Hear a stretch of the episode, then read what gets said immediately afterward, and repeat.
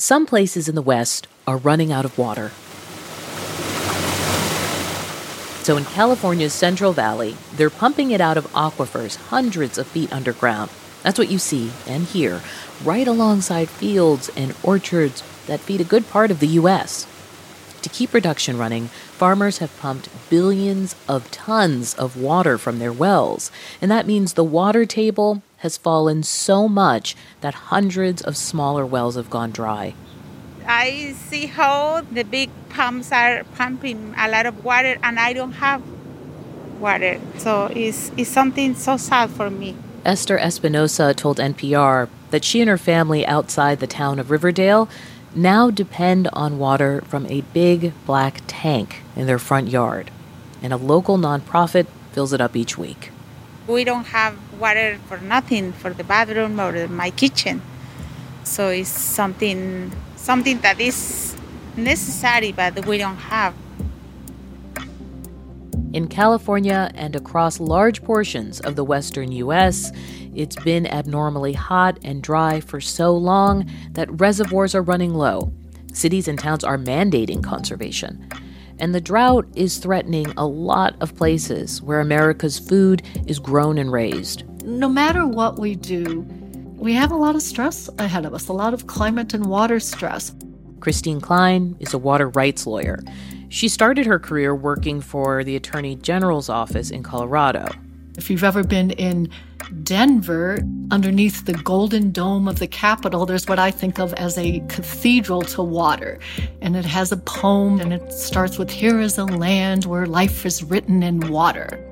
So it's, you just cannot overstate the importance of water in the West. Consider this with climate change fueling heat and drought, the most valuable resource in the West is becoming more scarce. Our reporters have been traveling there to learn just how desperate things are getting as water runs low. From NPR, I'm Audie Cornish. It's Friday, October 15th. It's Consider This from NPR. One of the big question marks out west is what happens this winter? We are encouraging people uh, to do the common sense things like reducing the amount of irrigation the water you're doing um, out on your lawns, for example. That was Governor Gavin Newsom of California back in July, asking state residents to voluntarily reduce water consumption by 15% compared to last year. Taking a look at where leaks may be occurring on your property uh, when you're doing a load of laundry, make sure it's a full load of laundry, reducing uh, the time uh, that you are in a shower, not eliminating that time. Again, all voluntary measures with a 15% conservation goal. So, how did that go? Well, tonight the first report card is out. 1.8% statewide. That's far short of the governor's goal. That was according to an early set of data released in late September.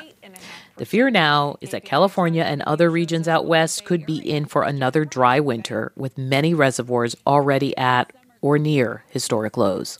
And if that happens, mandatory statewide restrictions might be on the way. We understand that a clear statewide message for conservation helps local communities uh, weather the drought. That's California Secretary for Natural Resources Wade Crowfoot in a briefing late last month. Crowfoot said some cities and towns have made progress with mandatory conservation measures at the local level, but it might not be enough we're going to be watching very closely here in the coming couple few months um, how that voluntary water conservation uh, goes. The governor's been clear that mandatory uh, restrictions, you know, need to be on the table if and when the, the drought worsens.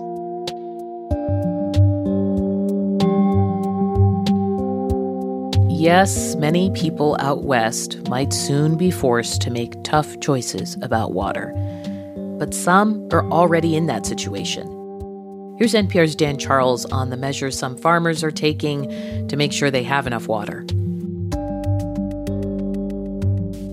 There's a big patch of dirt behind Aaron Fukuda's office at the Tulare Irrigation District in California's Central Valley that he gets very excited about. For a water resources nerd like myself, it's a sexy piece of infrastructure. it's a 15 acre sunken field just sitting here, surrounded by pistachio orchards and cornfields. It was built to capture a flood. California does get floods sometimes during the winter. Fukuda says in the past, a lot of people just consider those winter floods a nuisance. But among people here who grow a lot of the country's vegetables and fruit and nuts, that attitude has changed completely. It's liquid gold. Cold, crisp, floodwater is is gold these days. When it starts raining and the rivers rise, Fukuda and his colleagues open some gates and send water surging through irrigation canals into a bunch of giant basins like this one. We fill everything up. This will be brim full. So when it's full, how deep is the water? I think it's about six or seven feet deep. And then the water seeps slowly into the ground, eventually all the way to the aquifer, hundreds of feet below us. This is called a groundwater recharge basin it really is the difference between our community surviving and not. That water's become precious because it's now a scarce and regulated asset. Farmers have pumped so much water from their wells over the years, the aquifers have become depleted. A new law just now taking effect will limit that pumping, which will hurt some farmers. But the law also says if people replenish the aquifer, like making deposits in an underground bank account, they'll be allowed to pump more out later and farmers all over the Central Valley are grasping this idea like a lifeline. John Reiter, a rancher and water consultant, works with some of them. I want to show you over here. This is your friend's vineyard. Yes, this is uh, raisins. The soil's sandy. Looks like it would just suck up water. There's already an embankment around three sides of this field. It's almost a ready made basin for floodwater. But you can imagine how much water you could get stored into the ground in a location like this. But he's growing raisins. He is. And he's made the determination that he would be willing to actually remove the raisins. The water he'd store here might be more valuable to him than the raisins he'd grow, because it would earn him the right to pump more water from the aquifer during a future drought to irrigate some of his other fields. It's like a savings account. And another farmer, half an hour southwest of Fresno, may have the biggest groundwater ambitions of all. His name's Don Cameron. He's been worried about the aquifer for many years. Ten years ago, during a winter with lots of rain, he decided to use his irrigation setup to just flood some of his vineyards and orchards at a time when they didn't need water. A lot of people were skeptical, our neighbors especially. I mean, they thought we were crazy, we were, that we were going to kill our vineyard. But the grapevines and trees survived just fine, and water levels in the aquifer increased. Now, Cameron's persuading his neighbors to do the same thing on their farms, creating, in effect, a recharge basin that could cover tens of thousands of acres.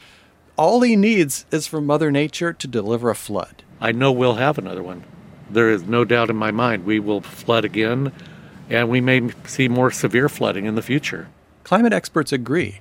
Warmer temperatures will mean less snow, but more rain in the Sierra Nevada mountains. So it'll run off and flood more quickly. And the biggest reservoir available to store it all is underground, that aquifer that California's farmers have been draining for most of the past century. NPR's Dan Charles. We just heard a lot about California, one place that gets less attention when it comes to heat and drought North Dakota. In that state, the water crisis is drawing comparisons to the Dust Bowl, and cattle ranchers have been forced to sell off their herds at historic rates. Now they're worried they won't have enough feed to keep their remaining cows alive this winter. Here's NPR's Kirk Siegler. Charlie, out. Towner, North Dakota proudly boasts it's the capital of the state's cattle country. Joey and Scott Bailey own a slice of it, a remote ranch about 60 miles south of the U.S. Canada border.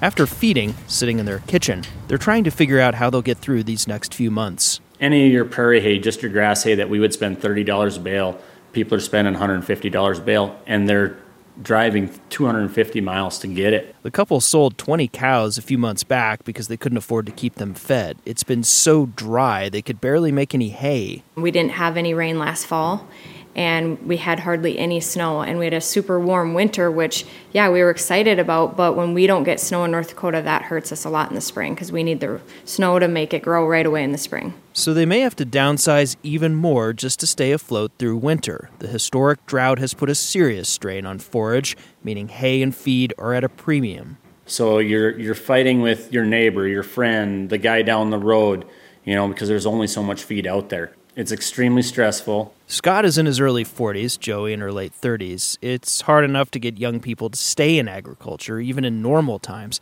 and they worry this drought will cause even more of their neighbors to have to take on 8 to 5 jobs in town or just get out of the business altogether. A few miles east along Highway 2 on his family's farm, James Green says you just have to keep going, adapt, and survive. There have always been cycles of punishing drought honestly, I'm going to plan for next spring to be like a normal spring because if you if you doomsday it, you're just going to be doomsdaying the rest of your life. Green is adapting by making hay bales out of failed crops rather than drive the 250 miles for expensive hay.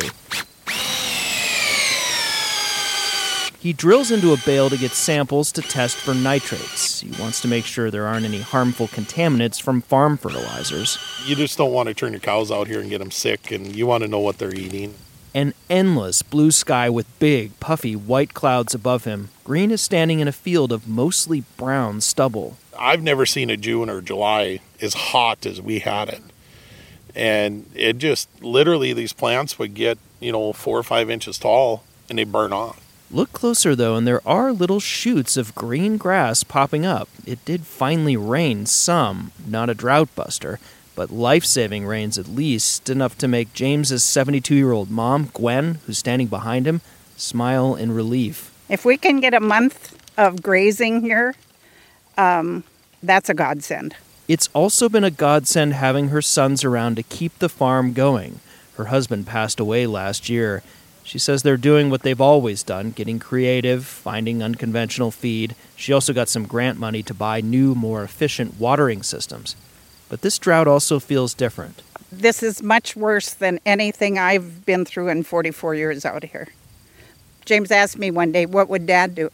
I said, Dad hasn't seen anything this worse either, so we just have to do what we're doing. Keep doing what they're doing. If you get depressed, they say, you're not going to make it. Still, the long term outlook from climate scientists isn't good. North Dakota is already a place of extremes. State climatologist Adnan Akyuz says the effects of climate change may be even worse here than other states that are closer to the oceans. I would say it is the epicenter. Uh, with the 2.4 degree Fahrenheit per century, it is one of the highest in the nation. North Dakota is nearly two and a half degrees warmer than it was a century ago. Akyuz says just back in 2019, North Dakota had one of its wettest years on record, only to be followed by 2021's historic drought and heat waves. This September 30th, the capital, Bismarck, hit 98 degrees. North Dakota has the geographical center of North America and makes it very prone to these climatic shifts. Ranchers have already sold off nearly 25% more cattle than last year. Drive around the state, and it's an ominous yet all too familiar scene trailers lined up outside the auction barns. It's the sound of wealth being drained from the prairie. Some barns have reported a tenfold increase in sales. Here in Devil's Lake, men clutching whips herd a drove of black Angus into a chute, opening a huge hulking metal door. 1734. The anxious cows, white tags clipped to their ears, are funneled into a fenced pen and sawdust floor. Here we go. I'll couple good cows. I'll gonna do here 65, 65, 600, 65, 60 dollars. It is a short term boon for sale barns, but no one is celebrating. In the back office, this barn's owner, Jim Ziegler, sighs as he swats flies off a desk cluttered with paper and receipts. He figures a lot of his older customers won't be back next year. The cost is just prohibitive. We're around the coffee table over there in the cafe. The guy's talking around about hay costing $100 a bale. That isn't something you do if you have a large cow herd. Ziegler opened this barn in 1988, the last real bad drought year. In those days, ranches tended to be smaller, he says, and people could figure a way through. Now it just costs too much to keep a big operation going. He says this crisis feels different. People just did not get in a position uh, where they felt comfortable going into winter. And uh, there's going to be more and more of that. There's going to be more decisions that have to be made here as we go through the next 30 days. Make or break decisions as the prospect of another dry winter looms. NPR's Kirk Siegler in Devil's Lake, North Dakota. It's Consider This from NPR. I'm Audie Cornish.